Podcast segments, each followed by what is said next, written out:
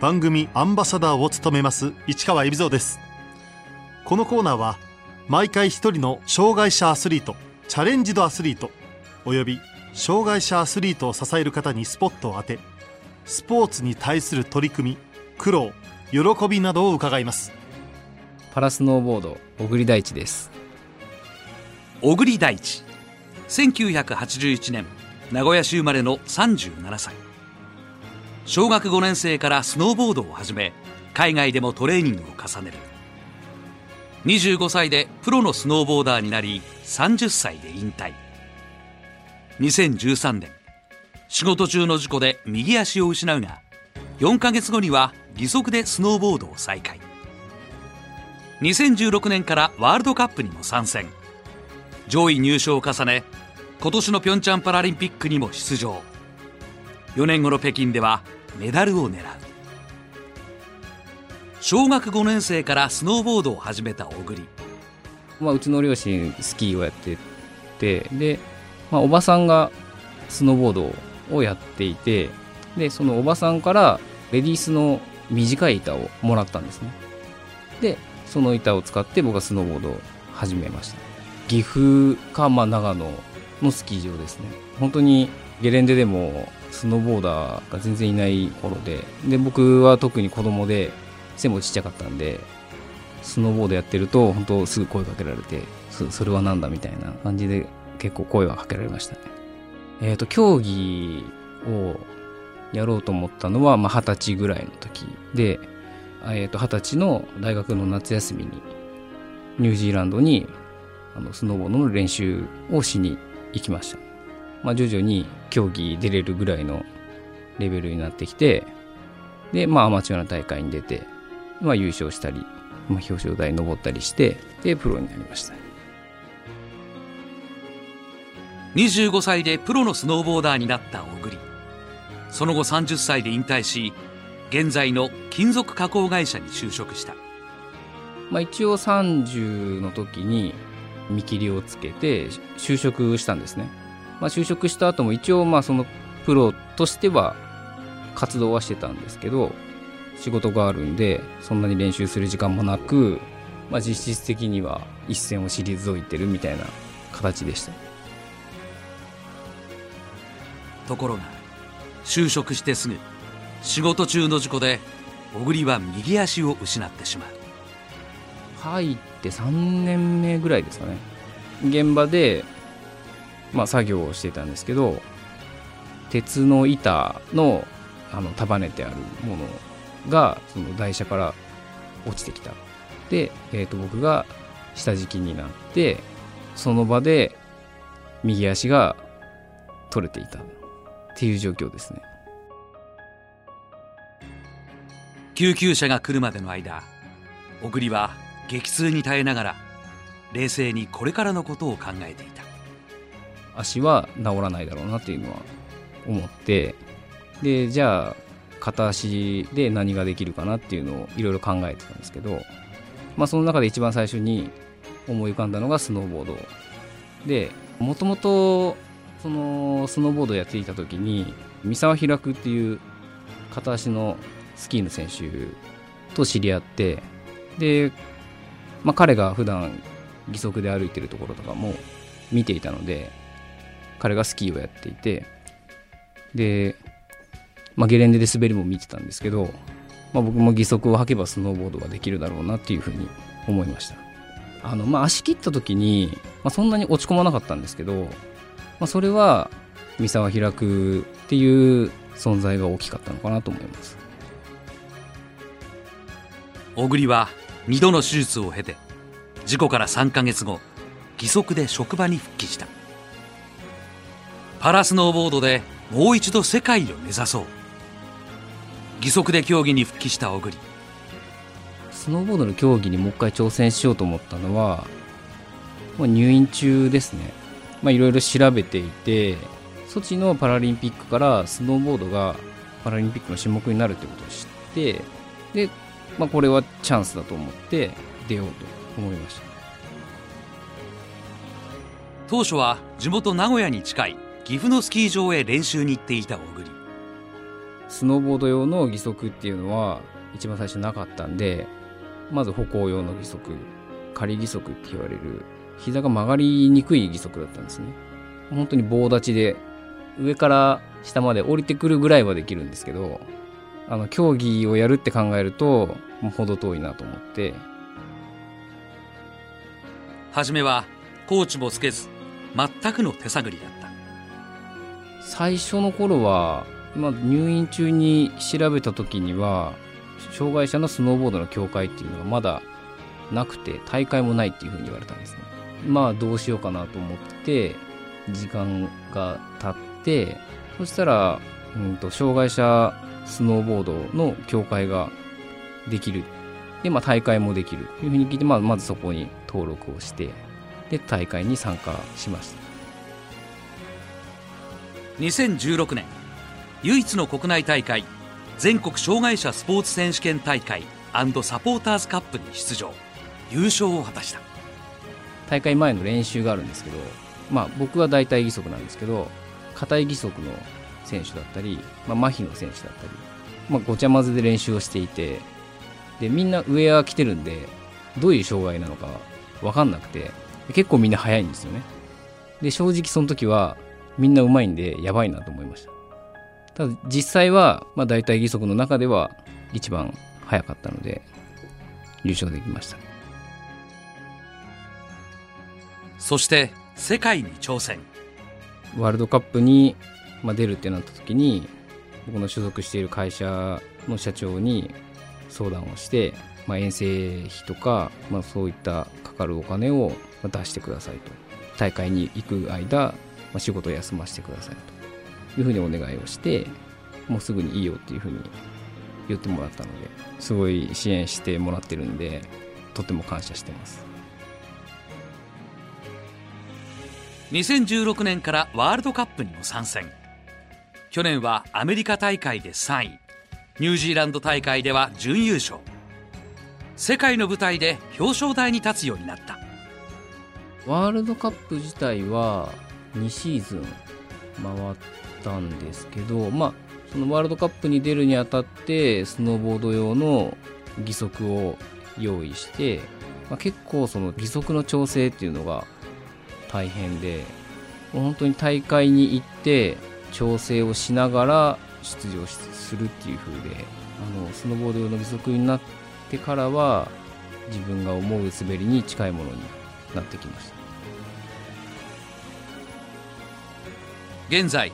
パラスノーボードの強豪国は？アメリカオランダその辺が強いですね。日本は本当にそのパラのスノーボードのチームができたばっかりででまあ僕と成田グリムがまあ引っ張ってるっていう感じですかね。今年3月に行われたピョンチャンパラリンピック。小栗は代表に選ばれた行く前は実力的にも、うん、4番手ぐらいだと思ってたので、まあ、十分にメダルが狙えるところにいると思ってました。最初の種目は2人が同時にスタートしタイムを競うスノーボードクロス。しかしゲートが故障するアクシデントが発生しレース再開まで40分以上も待つことになった。1回スタートをして出た瞬間に隣空いてないなっていうのは分かったんですけど、まあ、一応止められるまでは滑ろうと思って。30分後にやり直しのスタート。納得のいく滑りはできたのか？まあ、正直あんまりいい滑りはその時はできてないですね。待たされたので、まあ、ちょっと体硬くなってたのもあってまあ結果相手には勝てたのでまあ良かったですけどそんなにいい滑りではなかったですね。準々決勝に駒を進めた小栗だったが大会銀メダリストとなるオランダの強豪と対戦し敗退。最終結果は7位だった。待たされた時は勝ち上がって、まあ、その次の試合で負けてしまったのでその負けてしまったレースも自分的には割といい滑りができてで、まあ、相手は結構速い選手だったので抜くことはできなかったですけど最後まで離されずについていけたっていうのは良かったなと思ってます。続くバンクドスラロー。ム傾斜のあるコースに設置された旗と旗の間を通り3回の滑走でベストタイムを競う種目だ。3本滑ったんですけど3回とも同じところで転んでしまったんですね、まあ、転んでしまったところをどういうふうに攻略するかっていうのをいろいろ考えてスピードを落とさずに挑戦することを選んだんですけど、まあ、結果はうまくいかなかったですね。後悔はないです。ただそこを攻略できなかったのはすごい悔しいですピョンチャンではクラスは違うが同じスノーボードの成田グリムがクロスで銀メダルバンクドスラロームで金メダルに輝いた。正直両方金取るかなと思ってたんで銅メダルにはちょっと驚きました。まあチームメイトなのでパラリンピックの時も僕の方が先に滑るのでその情報をスタートに伝えたりとかチームとしてあの、まあ、協力し合ってやってました。チームメイトがメダル取ってくれたのでそれはすごい嬉しいです。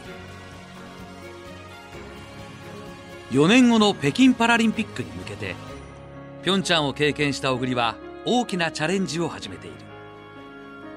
義足でスノーボードするっていうのは義足が前の足になるのか後ろの足になるのかっていうのが選手によって違うんですね。で僕はたまたま右足をなくしたので右足が後ろ義足が後ろ足になってるんですけどスノーボードをするのに前足が義足の方が有利なんじゃないかなっていうふうに考えていてまあ正直それがうまくいくかどうかわかんないですけどそこにチャレンジしてみたいなと今思ってます。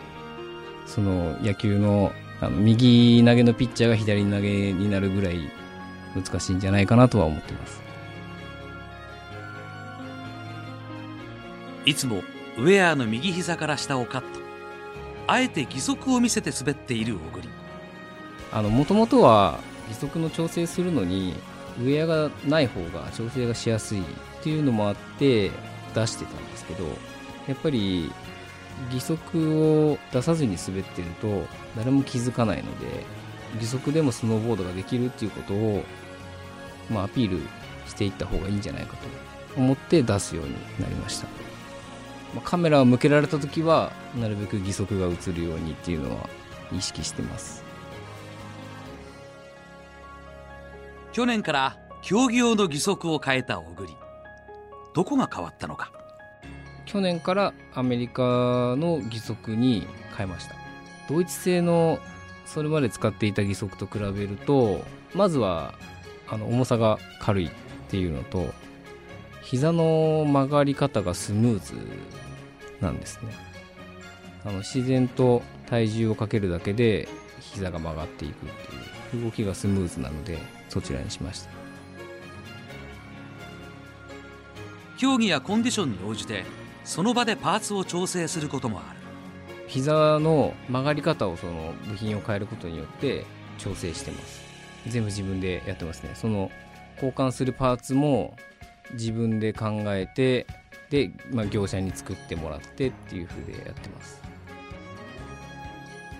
今小栗は愛知県のパラスノーボーダーが始めたパラアスリート集団チームポジティブにも参加している。チームポジティブに、まあ、加わるようになったきっかけはパラのスノーボードのナショナルチームのメンバーに、まあ、鈴木隆太がいて、まあ、その鈴木隆太がチームポジティブを作ったんですけど誘われてなかなか僕はまだあの活動に参加できてはいないんですけど義足で、まあ、スポーツができる。でまた義足でスポーツがしたいっていう人にスポーツを始めるきっかけを作っていくっていうようなチームになってます。足を切断したばっかりの子から連絡があったりとかしてで、まあ、その子にスノーボードをやらせてあげたりとかそういうような活動をしてます、まあ、いろんな選択肢があっていろんな可能性が広がると思います。小栗には競技人生を支えてくれた曲がある。僕が入院中によく聴いてた曲なんですけど AK69 の「スタート・イット・アゲイン」っていう曲です。まあ足を切って入院してる時にその曲を思い出して聴いてたんですけど歌詞とその入院してる時の自分っていうのがすごいダブってそこからま復活していくっていうような内容の歌だったんでよく聴いてました。競技を離れた時の息抜きは？競技離れたらもう本当にあの家帰って子供と遊ぶとか子供4人いて一番下がまだ1歳になったばっかりですね。一番上はもう中学生ですね。女男女男っていう感じです大変ですね。遠征で1ヶ月とか家開けちゃうんで本当に夢は大変だと思います。夫人はどんな風に競技生活を支えているのか？結婚したのは事故の後ですね。もともと高校の同級生ですね。多分あんまりその支えるとかっていう気持ちはなかったと思います。事故の後も全然そんな変わらないっていう感じで言ってたので僕は事故の後も好き勝手してたのでやっぱり最初は本当に無理しないでほしいっていう感じでしたね。まあただ僕はそう言われてもなかなか聞かないんでもうやりたいようにやらせてもらってるっていう感じです。ぴょんちゃんの時は喜んでくれました。応援来てました。その時だけはかっこよかったって言ってもらいました。スノーボーダーとしての将来の夢目標を小栗に聞いてみた北京に向けてスタンスを変えてみたりとかいろいろ挑戦また新しくしていこうと思ってるんで